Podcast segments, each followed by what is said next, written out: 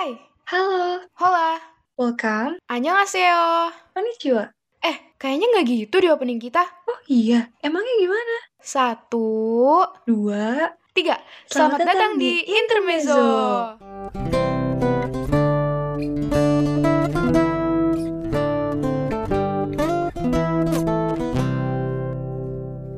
Halo semuanya, ini dia episode terbaru dari Intermezzo. Nah, intermezzo kali ini diadakan dalam rangka pemilihan Ketua OSIS SMA Negeri 48 Jakarta periode 2021-2022. Asik, pasti pada nggak sabar kan? Nah, sebelum kita mulai ke situ, kita perkenalan dulu yuk, gimana? Boleh banget biar para pendengarnya ngerasa lebih akrab sama kita. Oke, perkenalkan ya, nama saya Devia Yasmin, saya dari kelas 11 MIPA 3. Halo semuanya, saya Rina Malia Putri dari kelas 11 MIPA 5. Selanjutnya kita ngapain nih, Rin? Kita udah kedatangan calon ketua OSIS periode 2021-2022. Wah, siapa tuh? Kita langsung panggil aja kali ya. Ini dia Narendra Atmaja. Halo. Hai. Oke Nendra, boleh nih kenalin dan ceritain diri kamu dulu ke teman-teman supaya semuanya akrab gitu nih. Nah, oke deh. Pertama-tama perkenalin, nama saya akan Marina Rendra Atmaja, biasanya dipanggil Nendra, dan saya berasal dari kelas 11 MIPA 2. Oke. Nah, selanjutnya saya mau nanya nih, kan kamu itu udah jadi calon ketua OSIS nih. Terus menurut kamu OSIS sendiri itu apa sih? OS, oke baik.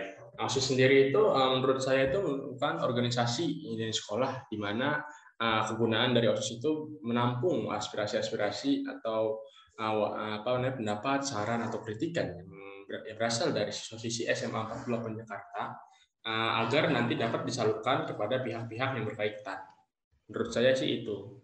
Oke, boleh nih sebelumnya cerita cerita dulu gimana nih perasaan kamu terpilih menjadi calon ketua OSIS untuk periode 2021-2022. Oke oke. Yang pertama-tama sih saya rasa sih senang banget gitu loh. Soalnya eh, saya tuh eh, kenapa salah satu alasan kenapa saya ingin masuk eh, ingin calonkan diri jadi ketua OSIS tuh pertama saya eh, punya teman di sekolah tuh eh, waktu SMP dulu dia tuh ngajuin ngajuin diri jadi OSIS jadi ketua OSIS maksud saya. Nah, itu tuh em, dia tuh kayak nge-challenge saya bisa nggak kayak saya juga ngecal- berani ngecalonin diri eh, jadi ketua OSIS. Oke, saya bilang saya terima tantangannya, itu saya cerita dikit dulu ya. Nah, eh, habis itu eh, eh, saya tuh berusaha gimana caranya biar saya eh, bisa ngalahin dia. Jadi saya berusaha semaksimal mungkin dari yang kemarin eh, bakal calon itu dari 7 ke 5, dari 5 ke 3 itu sebenarnya saya eh, nggak expect banget saya bisa lolos sampai tiga besar nih jadi calon ketua OSIS. Nah, eh, saya tuh sampai kaget dan kemarin saya, saya, saya sampai senyum sumringah gitu. emang emang gini, emang bener saya nggak expect itu kaget aja bisa sampai sejauh ini gitu. Alhamdulillah, Berarti jadi seneng banget. calon nih akhirnya. Iya. Oke, terus motivasi kamu nih jadi ketua OSIS itu apa di SMA Negeri 48 Jakarta? Tadi kan pertanyaannya pertanyaannya ini motivasi apa yang saya punya agar bisa menjadi ketua OSIS sampai sejauh ini kan eh, bisa terlihat dari ini dari uji material yang kemarin saya berikan dari mulai visi misi sampai ke proyek. Pertama-tama tuh saya ngeliat 48 eh, masalah 48 eh, masalah di SMA 48 Jakarta itu kegiatan organisasi eh, terutama buat eskul eskul tersebut tuh kayak masih nggak kelihatan masih benar-benar kayak bekerja di bayang-bayang gitu loh. Padahal eh, saat sekolah offline dulu itu mereka tuh prestasi yang diraih tuh banyak banget. Saya bisa sampai apa eh, sampai tingkat nasional, tingkat provinsi, terutama itu yang kita kenal tempat lapis sama kejar tajam itu mereka bisa sampai membanggakan nama baik SMA 48 Jakarta. Nah, pas saat online sekarang, mereka tuh kayak sedikit melempem, apalagi eh, eskul-eskul kayak olahraga gitu, eh, jarang ada yang ngadain eh, ngadain latihan baik di luar sekolah maupun dari kegiatan sekolah gitu. Nah makanya saya saya berusaha gimana caranya agar eh, eskul-eskul itu ekstrakurikuler yang ada di SMA 48 Jakarta itu yang 23 jumlahnya itu bisa bisa saya gerakin lagi gitu loh. Bisa saya eh, tunjang lagi, bisa saya dukung lagi agar mereka bisa beraktivitas kembali seperti saat online semula gitu. Wah, keren banget nih. Sekarang aku pengen nanya deh, eh, siapa sih tokoh yang kamu jadikan panutan dalam kehidupan sehari-hari? Hmm, kalau tokoh, Pak, kalau dari tokoh-tokoh itu sih, kalau kalian kenal tuh uh, John F Kennedy itu presiden Amerika Serikat, itu saya kayak kayak pertama kali nonton dokumenter dia perjuangan dia dari awal-awal uh, hanya bocah yang bisa dibilang tuh kayak bocah penyakitan tiba-tiba jadi pahlawan perang. Dan, dan dari pahlawan perang dia berusaha berjuang tiba-tiba sekarang jadi presiden yang terkenal di seluruh dunia itu. Menurut saya keren banget kalau kalian kalau kalian semua nonton dokumenternya pasti kayak kagumnya gitu. Kayak uh, perjuangannya itu bisa ngebuat uh, dunia tahu kalau orang yang orang yang punya kekurangan pun bisa ngubah dunia itu sih menurut saya keren banget Oke, jadi dia kayak membuktikan dirinya gitu ya. mm Nah, nah, terus saya mau tanya nih, visi misi kamu sebagai ketua OSIS itu nantinya tuh apa aja? Oke, yang pertama kan visi misi yang saya sebagai ketua OSIS. Yang pertama itu uh, visi dulu ya, menjadikan OSIS sebagai wadah aspirasi sekaligus pendukung bakat dan potensi siswa-siswi SMA 48 Jakarta agar menjadi lebih cerdas, kreatif, berprestasi, dan berhak mulia berlandaskan ketentuan keagamaan dan dasar negara Pancasila. Nah, saya jelasin dulu. Kenapa saya bisa mengambil visi ini? Yang pertama, mendukung bakat dan potensi siswa-siswi SMA 48 Jakarta. Kalau dari saya lihat selama pembelajaran jarak jauh ini, potensi siswa siswa-siswi SMA 48 Jakarta itu belum kelihatannya tuh masih kurang gitu. Walau baik di bidang akademik maupun di non akademik. Nah, makanya saya mau gimana caranya agar OSIS itu bisa membantu sekolah untuk menemukan dan mendukung potensi bakat siswa-siswi SMA 48 Jakarta sendiri. Kenapa berlandaskan ketentuan keagamaan dan dasar negara Pancasila itu sudah jelas. Kalau kita melakukan visi visi yang uh, tujuannya melenceng dari aturan agama, apalagi dasar negara kita Pancasila itu sih udah fatal banget lah akibatnya. Oke ya. Yang kedua misi Misi saya mengutamakan ketuhanan yang Maha Esa itu sudah jelas yang pertama harus diutamakan. Menciptakan kegiatan yang dapat meningkatkan hubungan antara siswa-siswi dengan guru. Nah, itu uh, tujuan saya agar bisa siswa dan siswa-siswi dan guru itu bisa lebih terbuka agar uh, mereka tuh bisa saling membantu gitu, nggak ada uh, rasa rahasia-rahasia gitulah. Yang ketiga, mewadahi serta membantu meningkatkan prestasi eskul dalam bidang berbagai tingkat perlombaan dan yang terakhir, jadikan OSIS sebagai jembatan komunikasi antara siswa dengan sekolah. Itu visi misi saya sebagai ketua OSIS periode selanjutnya. Wah, keren banget nih. Nah, saya mau nanya nih, di misi yang kedua, kamu kan tadi menciptakan kegiatan yang dapat meningkatkan hubungan antara siswa-siswi dengan guru. Nah, kamu udah ada gambaran belum kegiatan apa yang bakal kamu adain untuk meningkatkan hubungan siswa-siswi SMA Negeri 48 Jakarta dengan guru? Oke, yang pertama gini ya. Kalau saya itu kegiatan yang mau saya ciptain itu uh, sebenarnya sih bukan saya ciptain. Uh, saya lebih menginovasikan program kerja yang sudah ada.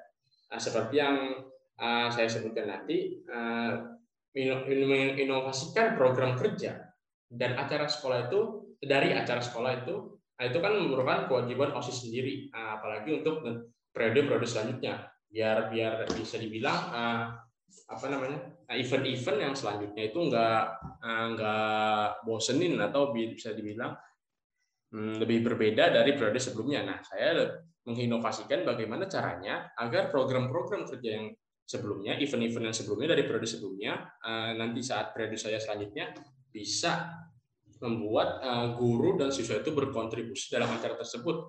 Misalkan uh, wali kelasnya, uh, wali kelas saya dengan kelas saya itu berkontribusi dalam ajang-ajang perlombaan seperti anak kelas meeting.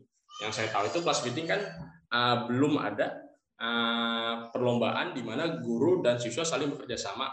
Nah itu uh, saya akan menginovasikan bagaimana caranya membuat lomba agar guru dan siswa bisa berkontribusi Uh, seperti uh, pada acara-acara Hari Nasional yang kita tahu Hari Guru itu kan udah pasti uh, guru dan siswa saling berkontribusi. Nah, saya ingin uh, bukan bukan Hari Nasional seperti Hari Guru, namun bisa membuat uh, siswa dan guru saling bekerja sama dalam suatu perlombaan seperti itu. Oh gitu, keren keren keren. Nah terus Nendra, kamu tuh ada nggak sih proyek besar gitu tuh yang mau kamu lakuin di masa nanti kamu menjabat? Boleh dong dijelasin sedikit?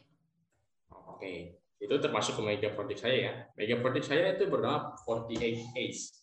Uh, di mana uh, mekanisme perlombaannya itu uh, perlombaan antara ekstrakurikuler 48 Jakarta yang 27 itu saling berlomba di mana setiap ekstrakurikuler memberikan penampilan atau pertunjukan-pertunjukan yang akan mereka berikan nanti masing-masing uh, dan akan bersaing dengan ekstrakurikuler lainnya misalkan uh, dari pramuka bersaing dengan bersaing dengan paskibra dan selainnya dan selanjutnya. Tapi ini bukan sistem bagan gitu, bukan. Jadi kayak 23 langsung memberikan pertunjukan nah, semuanya dan nanti akan ditentukan siapa pemenangnya.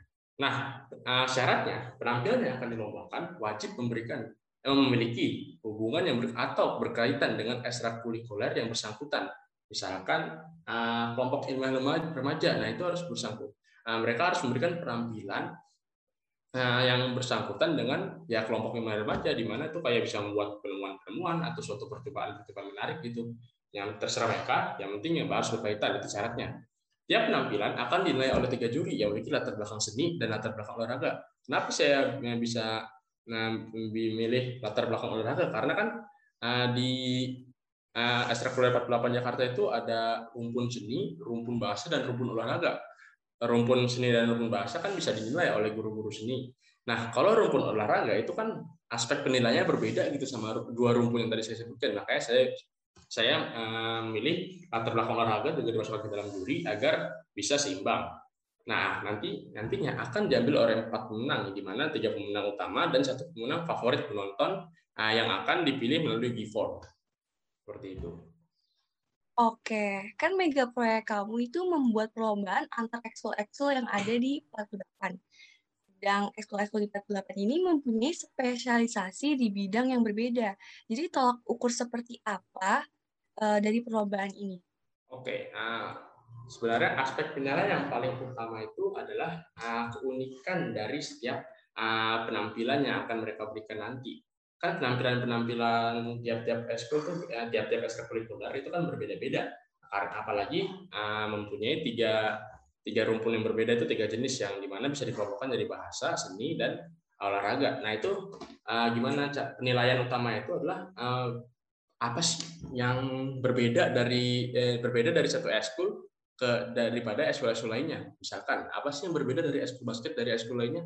Apa sih yang berbeda dari ekskul paskibra dari ekskul lainnya apa sih yang membuat ekskul Japan Club itu spesial dari dari ekskul lainnya. Nah itu adalah aspek utama yang akan saya yang saya ingin uh, bertujuan untuk ditampilkan ke siswa-siswi SMA 48 Jakarta agar kelas 10 dan kelas 11 itu terutama uh, target saya target utama saja uh, bisa uh, tertarik untuk mengikuti ekstrakurikuler yang ada dan lebih aktif dalam menjalankan kegiatan ekstrakurikuler tersebut. Gitu. Oke, Nendra. Wah, keren banget nih ya mega proyeknya. Terus kira-kira nih, saat kamu udah kepilih gitu jadi ketua OSIS, yang bakal kamu lakuin untuk membuat organisasi OSIS ini lebih baik ke depannya itu apa tuh? Oke. Uh, yang pertama itu uh, kalau misalkan saya kepilih, bagaimana saya bisa meningkatkan uh, apa kualitas organisasi saya sekarang uh, karena nanti di awal-awal kan saya bisa saya bilang saya uh, kalau boleh kalau boleh kasih tahu saya ini kan pertama adalah ketua uh, LDKO tahun ini. Nah saya tuh tahu uh, anggota-anggota saya tuh apa sih kekurangannya sih apa sih uh, yang kurang dari uh, LDKO tahun ini. Nah saya ingin uh, yang pertama itu yang saya dapatkan tuh mereka tuh kurang disiplin sama kurang mandiri di mana tuh harus di diworo-woroin. Dulu bahasanya tuh bahasa sekarang tuh diworo-woroin harus dikasih tahu diteleponin dulu baru mereka tuh uh, bisa on time gitu loh. Kalau nggak diingetin paling mereka juga telat. Nah itu yang pertama yang akan saya lakukan adalah membuat mereka jadi lebih disiplin dan lebih mandiri dan lebih tepat waktu gitulah. Nah yang kedua adalah uh, komunikasi. Yang komunikasi untuk tahun ini tuh bener-bener kurang banget. Bener-bener benar-benar kayak banyak sekali miskom miskom itu yang berakibat lumayan fatal menurut saya. Nah, saya ingin uh, mengajak uh, pendekatan-pendekatan kepada anggota-anggota saya nanti agar mereka lebih terbuka uh, kepada satu sama lain biar komunikasi semakin lancar. Itu dua poin yang akan saya ubah. Oke, nah tadi kan kamu bilang katanya mau lebih buat uh, pengurus osis kamu tuh nanti lebih disiplin gitu-gitu kan. Nah kamu udah ada gambaran belum? Apa sih yang bakal kamu lakuin? Kayak misal kegiatan kah atau apa gitu untuk membuat mereka tuh lebih disiplin, terus lebih komunikatif gitu-gitu. Gimana, Nen? Oke, kalau untuk komunikatif sendiri kan tadi nah, saya udah bilang uh, melakukan pendekatan-pendekatan misal baik secara langsung kayak misalkan muka atau zoom seperti ini maupun secara tidak langsung melalui grup chat atau chat. Nah, untuk uh, meningkatkan uh, apa namanya siswa lebih mandiri atau lebih disiplin itu kita bisa dilakukan melalui program-program kerja atau event-event yang ada. Misalkan saat kita mengadakan suatu event saya akan mengadakan rapat di mana harus um, um, apa namanya melaksanakan tugas sesuai uh, deadline yang akan saya berikan. Agar uh, mereka tuh kayak lebih uh, bekerja lebih keras gitu uh, agar lebih mandiri agar bisa menghargai waktu bisa membagi-bagi waktu juga antar sekolah antar kegiatan pribadi mereka dan juga antar program-program kerja yang harus mereka berikan seperti itu. Oke, kira-kira seberapa yakin sih pendapat pendekatan kamu akan uh, tercapai kepada mereka gitu, supaya kamu uh, bisa dekat banget nih sama mereka? Seberapa yakin sih? Saya yakin 100% sih. Karena saya percaya sama anggota-anggota saya sendiri. Nah, saya juga tahu kualitas-kualitas uh, anggota saya itu uh, lebih lebih kayak berbeda gitu loh. Ada sesuatu yang membedakan antara anggota saya dengan siswa-siswa SMA 48 Jakarta yang pada umumnya Nah, dan itu uh, yang membuat saya yakin mereka tuh bisa melakukan eh, program-program kerja untuk periode selanjutnya dengan lebih baik lagi, dengan lebih bagus, dan uh, bisa membuat suatu inovasi yang lebih baik dari periode sebelumnya. Nah itu. Oke, keren banget nih Nenda. Nah, kira-kira apa nih yang kamu mau lakuin untuk membuat organisasi lebih baik ke depannya? Untuk membuat organisasi lebih baik ke depannya ya. Nah, kalau saya sih yang utama itu membuat inovasi. Karena kan tadi saya udah bilang, inovasi itu uh, suatu kewajiban untuk organisasi uh, suatu organisasi OSIS gitu, terutama di Sumatera Selatan Jakarta. Nah, kenapa saya bilang buat uh, biar biar lebih baik saya membuat suatu inovasi untuk program-program kerja karena yang pertama inovasi itu nggak gampang mengembangkan suatu uh, suatu, sesuatu yang udah ada itu nggak nggak semudah yang yang dipikirkan itu karena butuh kerja keras, butuh kreativitas, butuh tenaga juga untuk memikirkan suatu apa sih yang berbeda, apa sih yang belum, apa sih yang belum ada dari kegiatan-kegiatan selanjutnya. Nah, makanya agar agar mereka tuh lebih critical thinking, lebih kreatif, lebih uh, lebih apa namanya, lebih dapat um, membuat suatu ide-ide ide-ide baru gitu yang belum ada. Nah, makanya saya uh, menekankan agar tujuan saya untuk periode selanjutnya, uh, OSIS periode selanjutnya itu dapat membuat suatu inovasi untuk program-program kerja yang sudah ada seperti itu. Eh, di dalam pengurusan kan pasti kayak ada suatu masalah nih ya. Gak mungkin tuh kayak lurus-lurus aja atau mulus-mulus aja. Nah, kalau misalnya ada pengurus OSIS kamu yang melanggar peraturan, tapi setelah kamu tegur, reaksinya tidak terima, bahkan tidak peduli terhadap teguran kamu. Nah, saat kamu ada di posisi seperti itu, apa sih yang bakal kamu lakuin selanjutnya untuk menghadapi anggota yang seperti itu? Oke, uh, yang pertama itu uh, sebenarnya itu adalah satu satu kegunaan dari pendekatan yang tadi yang bagaimana cara menanggulangi miskomunikasi. Uh, jika memang benar dia nggak nggak mau kayak ngotot gitu lah bahasanya. Nggak mau denger lah nggak mau terima lah nggak mau nggak mau salah lah. Nah itu tuh uh, yang saya lakukan adalah uh, saya lakukan pendekatan secara pribadi kepada dia sendiri. Kenapa? Kenapa dia kenapa uh, kamu tuh ngelakuin hal seperti itu?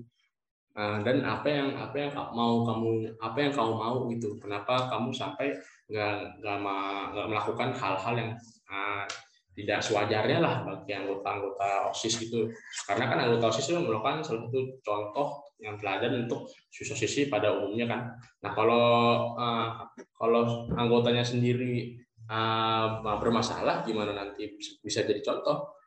jika benar, jika kalau melakukan dengan pendekatan, emang dia masih benar-benar nggak mau, uh, nah itu saya akan bekerja sama dengan MPK di mana salah satu wewenang MPK kan memberhentikan anggota OSIS dengan pertimbangan Nah itu eh, mungkin saya bisa um, bekerja sama dengan FPK dan sekolah uh, dan ber, kita berdiskusi hal apa sih yang baiknya ya untuk uh, orang anggota yang bermasalah tersebut seperti itu. Oke. Oh ya Nendra, tadi kan kamu udah ngasih jawaban itu banyak banget ya. Coba dong kasih alasan satu gitu. Kenapa siswa-siswi harus memilih kamu sebagai ketua OSIS? Jadi supaya pendengarnya itu lebih yakin gitu sama kamu. Oke, oke. Uh, pertama, uh, yang saya itu tuh yang pertama tuh saya uh, udah banyak pengalaman-pengalaman saya sebagai suatu ketua, walaupun nggak setinggi maksudnya ketua osis kan itu uh, tinggi. Tapi uh, pengalaman-pengalaman saya itu uh, masih setingkat di bawah ketua osis tetap. Walaupun seperti itu, uh, pengalaman itu penting karena tuh um, bisa mendapat suatu pelajaran-pelajaran dari apa yang saya lakukan. Pada saat saya saat sekolah pertama itu pada saat SMP tuh saya sering tunjuk sebagai ketua-ketua pelaksana acara ketua-ketua suatu event dan itu tuh uh, sangat penting karena uh, ketua pelaksana ketua acara itu nggak hanya menanggung acara tersebut namun juga mengurus panitia-panitia yang berkaitan dengan acara tersebut. Nah itu sama aja dengan uh, ketua osis yang menang, mengurus atau menanggung anggota-anggotanya walaupun beda tingkat. Yang yang beda tingkat. Dan yang kedua orang-orang uh, uh, bukan orang-orang sih teman-teman saya tuh uh, suka bilang kayak saya tuh uh, kepemimpinan sifat kepemimpinannya bagus walaupun saya nggak tahu kenapa mereka bisa bilang kayak gitu kak. Katanya sih mereka bilang tegas um, bisa apa bisa mengatur masalah bijaksana gitu-gitu. Nah mungkin itu dari lingkung lingkungan teman-teman saya sendiri.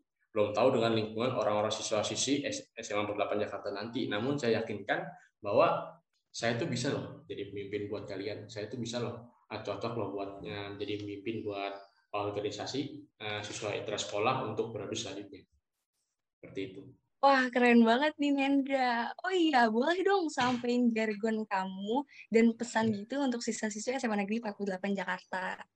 Oke, uh, jargonnya itu saya boleh teriak? Nggak boleh? Nggak boleh ya?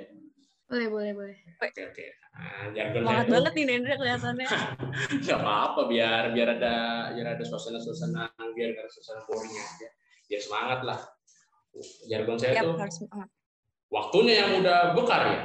Nah, uh, tadi kan uh, saya bilang kesan kesan kesan saya sebagai sebagai siswa yang 98 Jakarta itu yang saya tangkap itu mereka nggak mudah nggak mudah menyerah. Kenapa? Uh, pertama tuntutan sekolah bener-bener kan karena bisa dibilang SMA 48 Jakarta itu sekolah yang punya nama di Jakarta dan dengan kala itu uh, guru-guru berusaha uh, mempertahankan uh, predikat itu dengan bagaimana caranya memberikan pembelajaran-pembelajaran dengan ya, dengan lebih dengan lebih gitu loh dari sekolah-sekolah lain. Nah, banyak siswa-siswi yang teman-teman saya terutama yang bilang tuh kayak ngeluh tugas banyak banget, ulangan mulu, ulangan dadakan lah, kegiatan sekolah banyak kan. Namun kenapa mereka nggak berhenti gitu? Kenapa mereka masih melanjutkan? Karena yang pertama mereka tuh nggak mudah nggak mudah menyerah gitu. Mereka bisa menemukan masalah eh, masalah eh menemukan solusi dari masalah-masalah yang ada di dari tuntutan-tuntutan sekolah yang diberikan. Itu sih menurut saya itu yang buat saya salut dari SMA 8 Jakarta. Eh, nggak mudah menyerah dari dari tekanan-tekanan yang diberikan. Oke, makasih banyak Nendra. Wah, makasih banyak Nendra. Iya. Jangan lupa ya untuk pilih Nendra. ya, jangan golput ya. Iya, jangan. Ya, jangan lupa ya, jangan lupa ya. Arendra nanti jangan salah pilih. Oh iya, benar tuh. Nah, Rin, kayaknya kita keseruan deh ngobrol di sini sama Nendra. Iya, ya, ini kita seru banget loh. Oke, kalau gitu teman-teman semua, jangan lupa ya, tungguin episode-episode berikutnya di mana? Di Podcast of 48. Nah, kalau kayak gitu, sekian dari kami. Saya Erin. Saya Gevia. Dadah!